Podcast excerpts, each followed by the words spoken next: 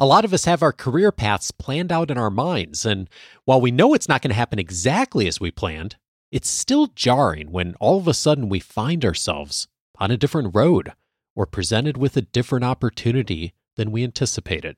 In this episode, the real path towards your next promotion. This is Coaching for Leaders, episode 653. Produced by Innovate Learning, maximizing human potential. Greetings to you from Orange County, California. This is Coaching for Leaders, and I'm your host, Dave Stachowiak. Leaders aren't born, they're made. And this weekly show helps you discover leadership wisdom through insightful conversations. One of the things that I love about our listeners and members in the community that follows this podcast is the heart that so many of us have for supporting others. And one of the best things we can do to continue to support others well is, in addition to thinking about others, is also being mindful about our own careers, not only where we are today, but what's the next step being able to move forward in our careers when that's important to us is critical. And today, I'm so glad to welcome someone who has had so much wonderful perspective with senior leaders across all kinds of industries. It's going to help us to really look at where the next step may be in our career and maybe even that promotion in a way that is authentic and genuine and also maybe a little bit non traditional from some of the advice we often hear. I'm so glad to welcome Adam Bryant to the show. He is Senior Managing Director and Partner at the ExCo Group, where he works with hundreds of senior leaders and high potential executives.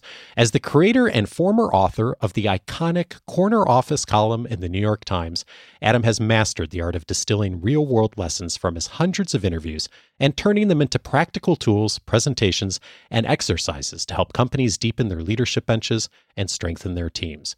He also works with executive leadership teams to help drive their transformation strategies based on a best practices framework he developed for his widely praised book, The CEO Test. He's the author now of the new book, The Leap to Leader How Ambitious Managers Make the Jump to Leadership. Adam, what a pleasure to have you on. Thanks so much, Dave. Really appreciate it.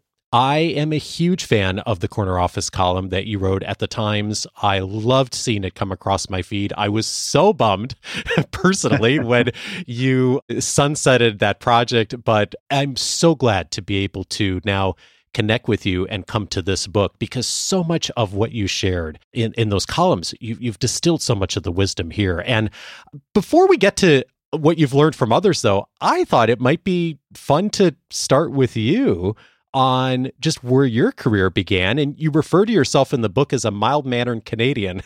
and um, I thought it was interesting because your first newspaper job, you said it felt to you like you were uncharacteristically demanding of the job and showing a lot of interest in it. But it's not the experience that they had, was it?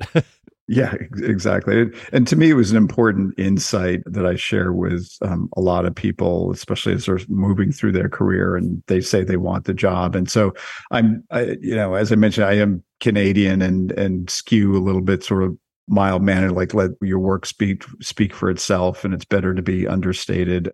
My my first newspaper job coming out of grad school, like I really wanted this job, and I felt like when I was interviewing, it was I was being sort of very uncharacteristically not aggressive, but assertive. I mean, I thought like I was practically pinning the editor and publisher up against the wall and saying, You have to give me this job. And that's how I thought I was coming across. Anyways, the good news is they hired me, but like later on, they were saying to me, one of them said to me, It's like, yeah, we weren't really sure like you wanted the job. And, and it was just you're kidding me right? And i for me the lesson was like sometimes there's a could be a pretty big gap between how you think you're showing up and the perception of you.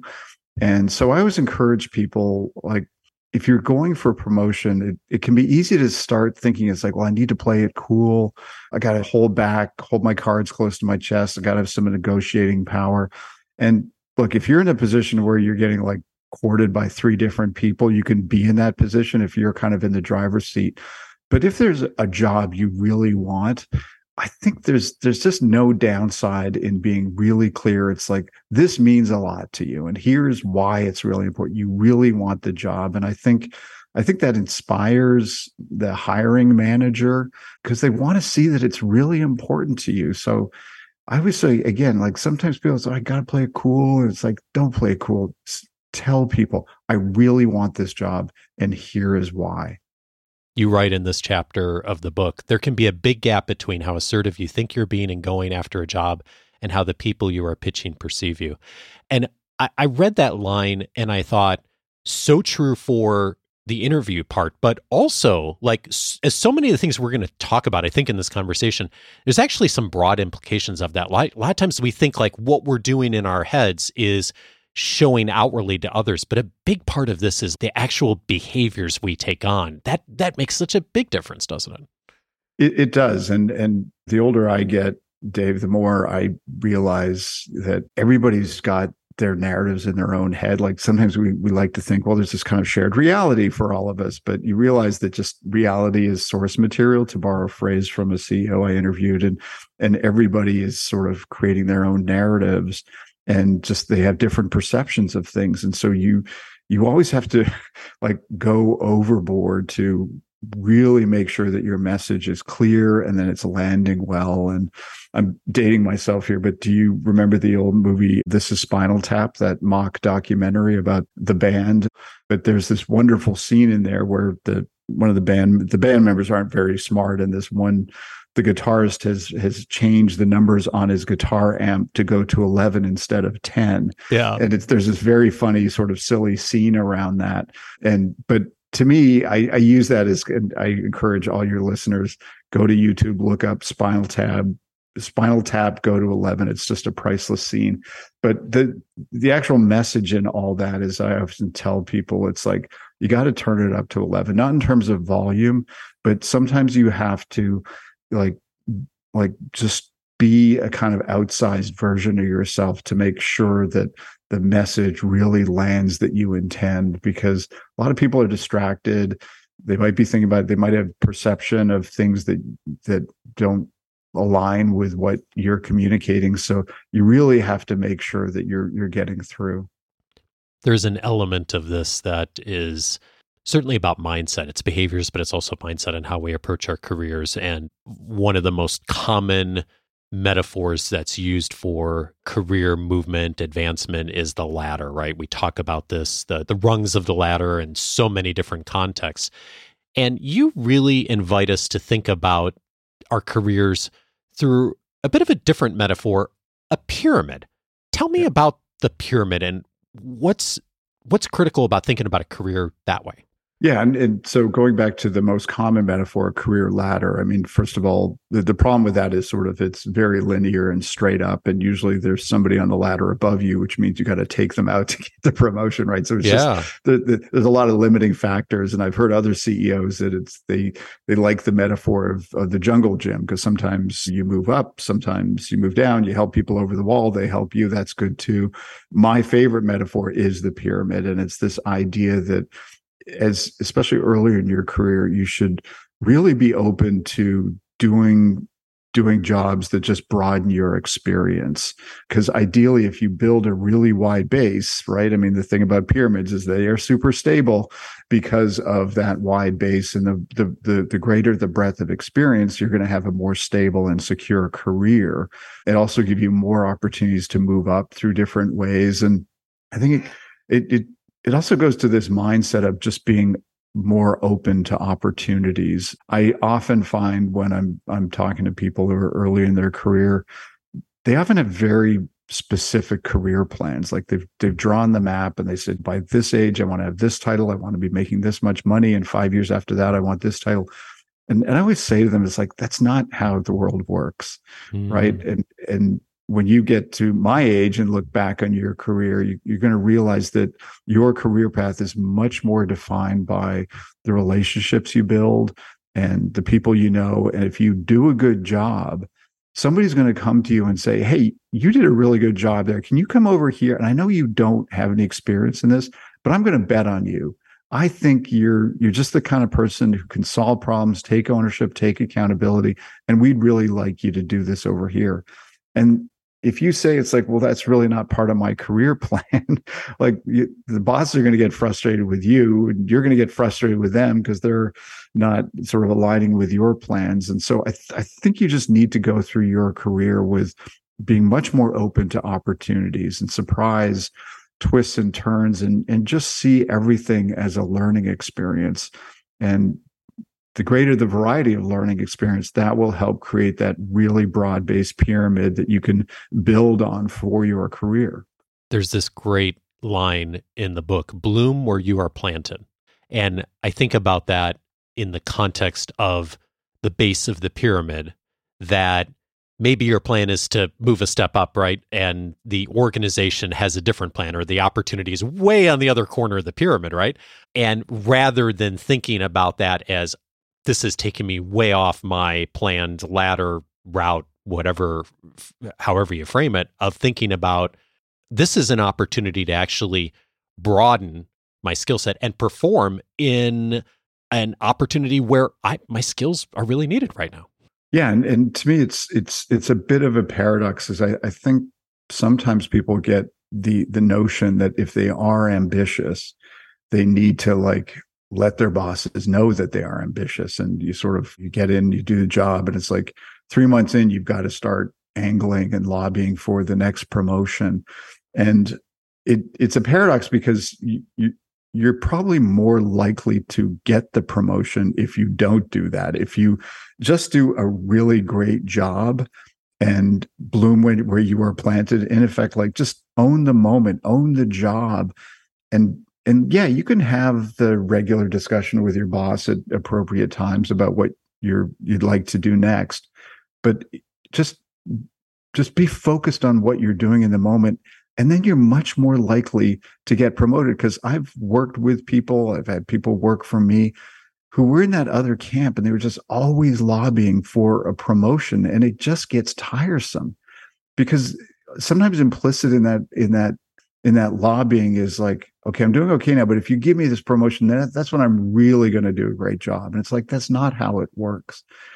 And I also try to advise people, especially when they're starting out in their careers, like there, there's this ideal of how organizations work where they're sort of sitting back and everybody's looking at the talent and doing deep, careful assessments of all the people and what the next role from this it'd be nice if organizations work that way, but the way it works in reality is that organizations are are kind of problems, right? They're just a series of problems and managers have problems. You can call them opportunities if you want, but a lot of times they're just problems.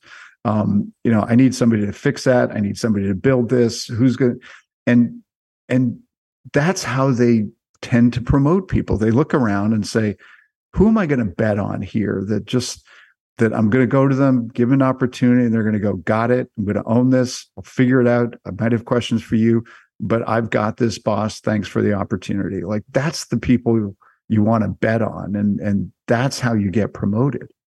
You quote George Hu, one of the executives that you talk to in the book, and he says, One piece of advice I always give people is don't solve the problem that your manager or your boss tells you to solve which on its face you think like, huh, well that's odd advice, but there's a bigger message behind that, isn't there? There is, and and I I, think it's a great insight, and and I can build on that. But I, I do think that in some ways it, it gets to what I think is the core, of the difference between a manager and being a leader, and sort of the mindset and how you approach your job. Because if if you're a manager a lot of times your bosses are coming to you with some project and they usually have kind of expected outcomes in mind like we're this is what we need you to do and we're giving you resources to execute this. Please go execute this. And you you have to do that well right? You have to take what people have given you and and do it quickly and efficiently and do it well. But then i think that's when you start looking around. And as George says, I mean, maybe there's a problem that the company doesn't even know it has. And then you can sort of take that on, but you can also take something off your boss's plate. Maybe there is a problem that the company knows it has. It's not part of your job description necessarily, but that's how you distinguish yourself as a leader and set yourself apart is just going above and beyond what's expected of you and and solving problems that are outside the box of your particular task. Years ago, I went to a lunch event at a client site, and one of their senior executives, their Fortune 500 uh, company, was given a talk, and he made almost the exact point you just made of he said if you look around the company look at the senior people the people who are you know got all the fancy titles today inevitably they're people who solved a problem a big one. And he's and often several of them. And he said they weren't the problems that were advertised on the job description. They showed up they saw a problem they identified it they and they figured out a way to address it. And maybe they didn't always do it perfectly but they helped the organization to really do something that was meaningful. And it gets back to what you just said a mo- moment ago, Adam. It's like, you know, we had we do have this picture of like, okay, everything's sort of like perfectly planned out and people have thought this all through, but the reality is it's just a collection of problems and so many of the day-to-day things. And if if you can jump in and address that, huge. Yeah, and and and just having that mindset. I mean, I always tell people who are ambitious and they want to move up, it is so easy to set yourself apart from the pack. I mean, just there's like a handful of things, but you can you can set yourself apart pretty quickly. Yeah. Well, speaking of setting yourself apart, one of the phrases that is also featured in the book is the phrase "I need your help." And you attribute it to Rhonda Morris, a friend of yours. And I'm wondering if you could tell us a bit about that lesson from her and where is it that we tend to struggle with this?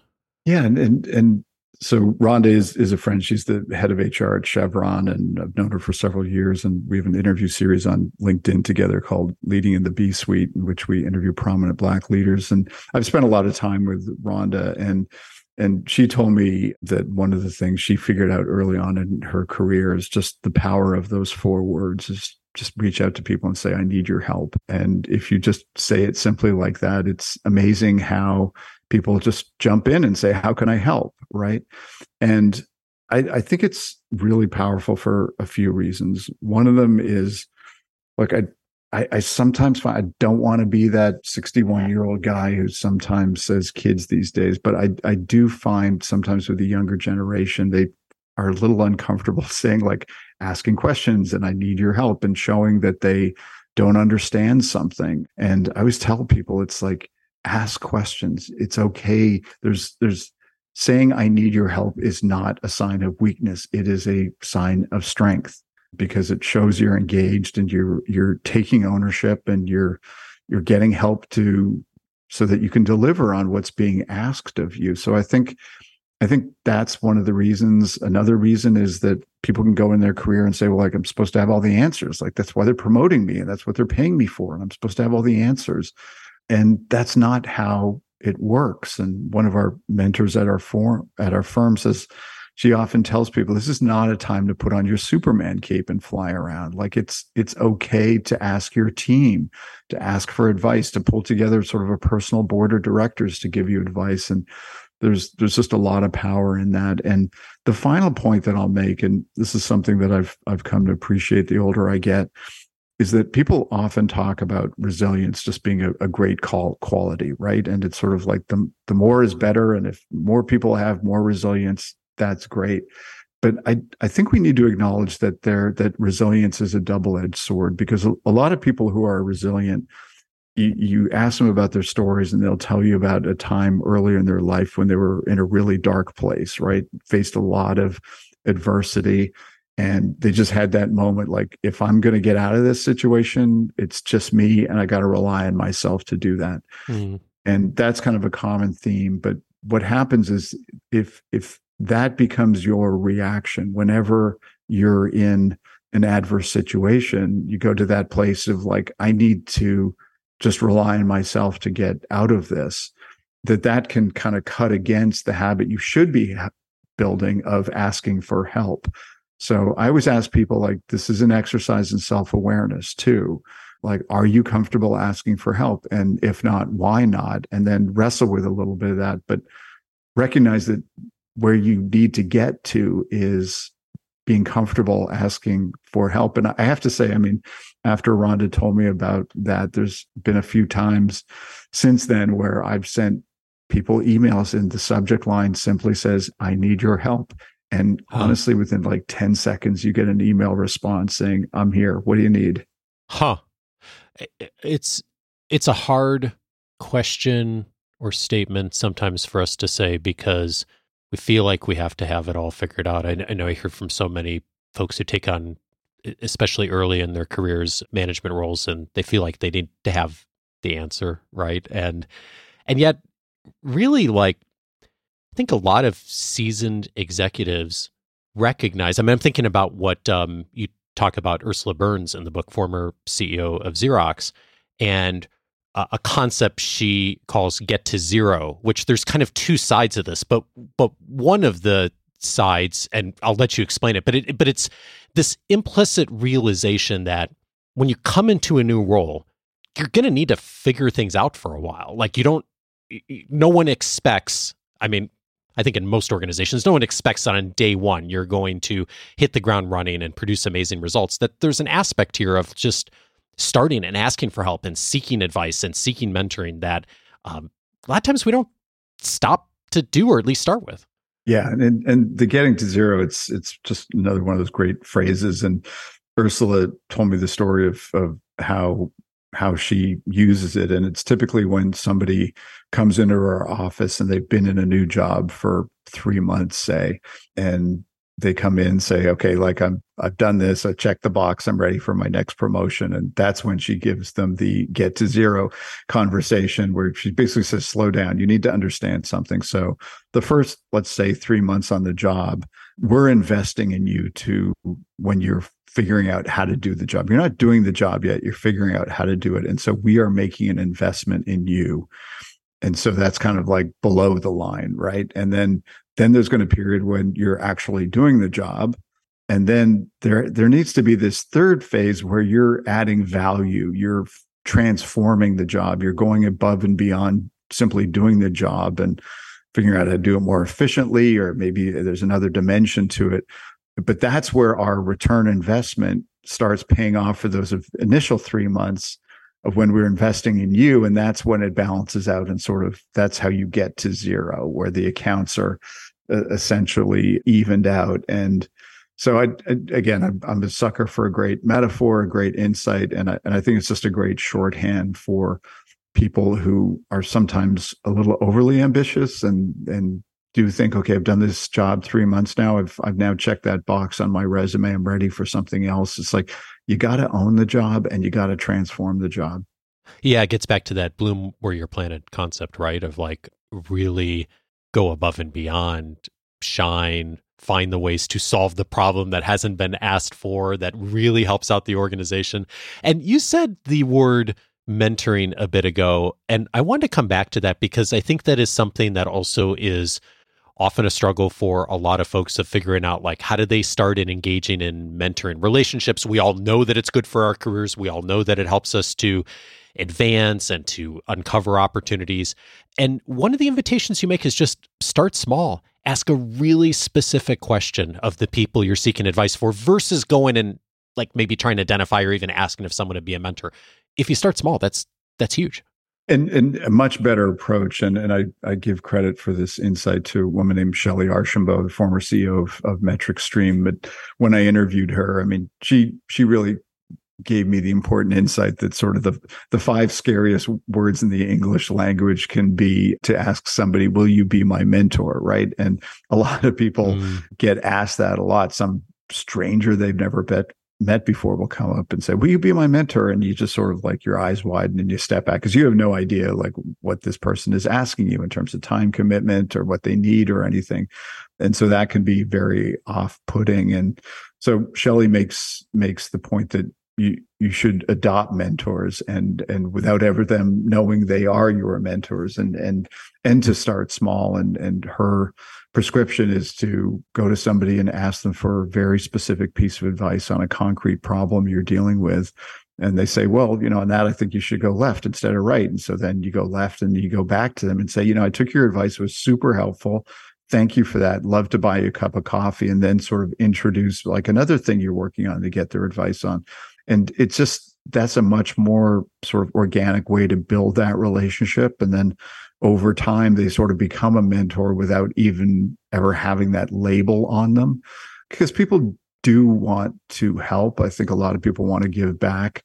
But I think there is a real art form of being a, a mentee, a protege, which is going to those conversations and having a very clear idea what you want their help on and you don't see that relationship as like trying to snow them it's not uh, political you're not relying on them sort of to get you a promotion or something to to be super prepared for those conversations about what you're hoping to get from them because i've just over my career especially when i was at the new york times i had a lot of people reach out to me and say i'd love to have a cup of coffee and and sometimes I would say yes. And I was often struck by how unstructured the conversations with those were. I mean, sometimes I found myself like carrying the conversational ball, and it's like, look, you asked to see me.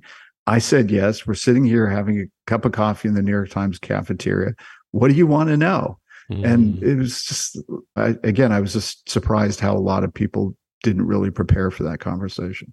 And on the other side of that, like you also tell in the book that you know, sometimes people would show up with some really specific questions like hey i'm i've got this situation i'm trying to work through this like how would you suggest handling it and giving advice and then having them come back like you said and and actually share what worked?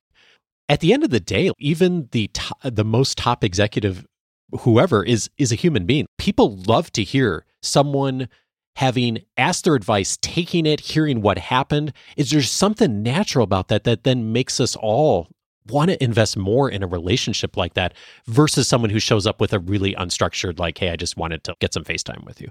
Yeah, and and and then as you say, like follow up afterwards, like say thank you. That really helped. Like how how often does somebody thank us during the day? Right, it doesn't happen very often. And and I think most people, you get to a point in your career, you've learned a lot, and you, you, get a lot of enjoyment from sharing what you've learned with others, but you, you can't force that. Like somebody has to be genuinely interested in in learning from you, and and it it's very authentic and genuine when it happens, and that's why I think people invest so heavily in people when they do feel like they're making a difference in their lives. One of the points that has been coming up as a theme on the show in recent years is the importance of peer relationships.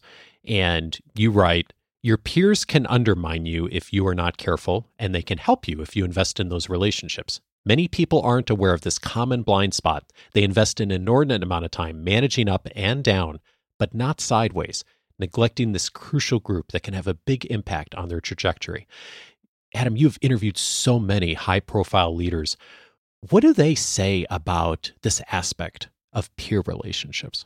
Yeah, and, and one of the most consistent themes is it's just it's a very powerful lesson that if you have not learned it already in your career you need to learn it which is that those peer relationships are probably going to have the biggest impact on whether you get promoted or not. And to me the context for this is just acknowledging that a everybody is so incredibly busy right? Emails meetings everything all day long and then you start thinking okay well what are my key relationships? Well my boss first of all right? Like i've got to manage that relationship. And if you're managing a team that takes up a lot of time. You got to invest in them and make sure there's clarity and invest in their careers. And so you can easily do that and say okay i'm done. And then and then neglect those peer relationships. And the point that just keeps coming back to over and over is like you you have to invest the time to build those relationships and to ask people it's like how are you? Is there anything i can do to help you? And how can we work together? And because when the opening comes up for somebody to be promoted and again i've heard this from so many people it is your colleagues who it ultimately comes down to them thinking look if Joe or Jane gets that promotion, that's going to be a win for me too. It's not going to be like, oh, they got it and I didn't. If there is this perception, it's like if that person moves into that role, they're going to lift the team, they're going to lift me along with them. And it's because of that trust that you built with those folks. And it, it, I acknowledge it can be hard because I think it's very easy to people to go like, I don't even have time to tie my shoes, let alone to have coffee with people in different departments. But you just have to make it one of your priorities because if you don't, if you don't build those relationships, sometimes people can go to dark places and they can people come up with narratives about their colleagues and sometimes cultures. I mean i i often make the joke that the reason hbo ran game of thrones on sunday night was to get people ready for work on monday right? Because a lot of cultures are kind of like game of thrones zero sum right? Yeah. if, if i'm going to win you got to lose. And sometimes there's just that natural dynamic and so that you have to be very intentional about overcoming that and making sure that people see you as a super valued peer who has who who it's not just you're not just a, about yourself. You're not purely self-interested. You want to help the team. You want to help the organization and it's part of the work of leadership right? Like I, I think sometimes we think about leadership as like you described like it's our job it's our manager it's our direct reports but we don't think about the bigger picture the looking across the organization. We don't think about the dysfunction tax that you talk about in the book too where it's like okay there's an element of dysfunction in every organization like that's just the reality of it. Part of leadership is making peace with that those things are also really important it's part of the work and and looking at that as part of the job too versus oh i have to make time to build a relationship with a peer or navigate the organizational politics and thinking about those things as obstacles but no that actually is the work. That's a big part of the job. Yeah, that's a great that's a great way to put it. And and it is the ROI can be a little amorphous, right? Like you can be putting a lot of that time and you say to yourself, I'm not sure what I'm getting from this, but you are. It's just it's a little unclear and but it will pay off later. I often ask folks when they come on the show what they've changed their minds on. And I mentioned that to you, Adam, before we started recording. You said, Yeah, I'm not sure I've had a big mind change, but I've I've some things have clarified and some perspective has clarified over time, and especially putting this book together as you have brought this book together and brought these stories out into the world and shared them with so many more folks. What is it that's clarified in your perspective? It, it does go back to this this phrase that I heard from a CEO when I was asking about her. She had a very difficult childhood and she was bullied a lot, and moved around a lot, and just a tough relationship with her parents and but she had this like incredibly positive attitude and i just asked her straight up i said where do you get your positive attitude from? And and she said these five words that i've never forgotten which is that reality is just source material. And what she means by that is like we're all going through our experiences every single day and but ultimately we are sort of editing we are editing the films or or writing the history books about our experiences and deciding what the narrative is right? Like was it a bad experience? Was it bad but we learned a lot from it? And and i i just find as as i get older the more i realize just how true that is that as much as we feel like we are experiencing we we are all experiencing reality the same way I've just become much more sensitized to the idea that everybody's got narratives in their own head about their own experience, about shared experiences. Just people's perspectives are often very different.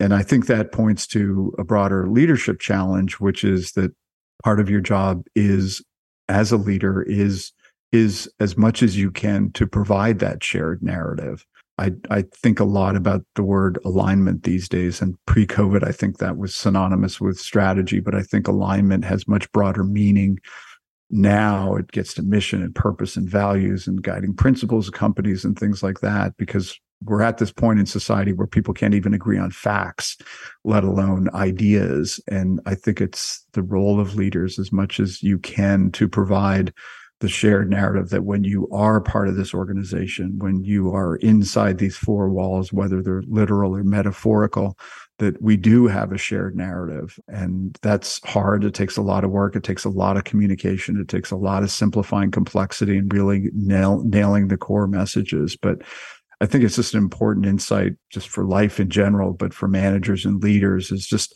just to recognize that that as much as you think like okay the message is clear and we're on the team and we're a high performing team right like we all see this just to recognize like no everybody's telling themselves some kind of narrative and and you have to put in a lot of time and energy to to make sure that it is a shared narrative.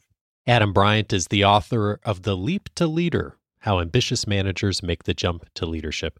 Adam thank you so much for your work. Appreciate the time dave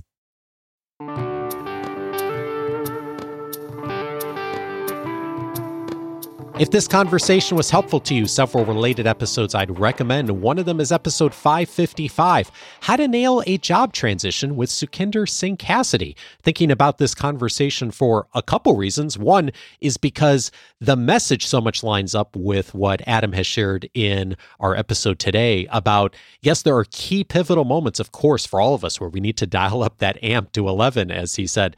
But it's more important what we do each day in between those transitions, echoed by Sukhinder in that conversation as well. We tend to think about our career transitions as key pivotal moments, do or die more often it's what we do in between those moments that's so key. The other reason I'm thinking of her is she's featured in Adam's book as well as one of the executives who's got so many wonderful uh, pieces of wisdom to share with us. Episode 555 for that. Also recommended episode 617, How to Start a Big Leadership Role. Carol Kauffman, one of the top coaches, joined me in that conversation. We talked about when you're beginning, what are some things to think about? She echoed the message from Adam about the importance of peer relationships but also so much more in that conversation on how do you really get started well.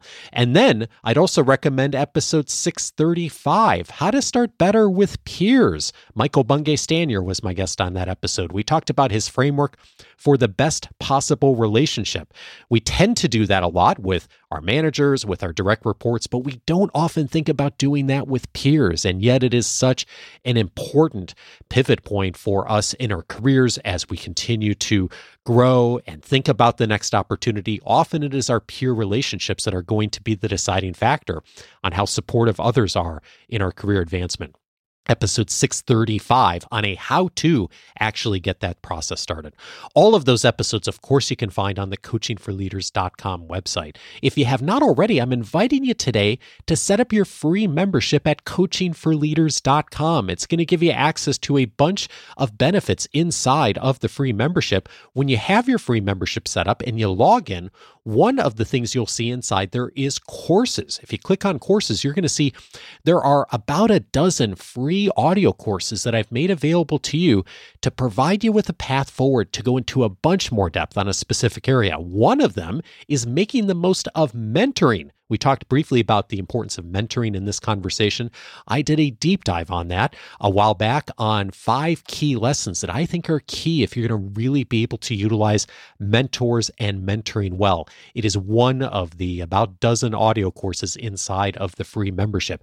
If you haven't set up your free membership already, go over to coachingforleaders.com, set up your free membership. And if you already have a free membership, you may want to discover more about Coaching for Leaders Plus. It's an additional set of benefits for those of you who'd like to go a bit further on being able to discover more insights to help to accelerate your learning. And one of the ways that we do that inside Coaching for Leaders Plus is through topic guides. I have posed a specific question a topic area that I know is relevant to many of you, to our members, in supporting you and moving forward. And then, much like I do here at the end of episodes, I'm highlighting several key episodes I think you should listen to, but much more in depth than I do here. We go into some details on each episode, what order you should listen to them in, what are the key points, what are some reflection questions, a video from me overviewing how I think you should think about that as far as you're learning and a bunch more. It's one of the key benefits inside of Coaching for Leaders Plus. For more, go over to coachingforleaders.plus. Coaching for Leaders is edited by Andrew Kroeger. Production support is provided by Sierra Priest. Next week, I'm so glad to welcome Scott Shigeoka to the show. He is going to show us how to help others be seen and heard. Join me for that conversation with Scott next week, and I'll see you back on Monday.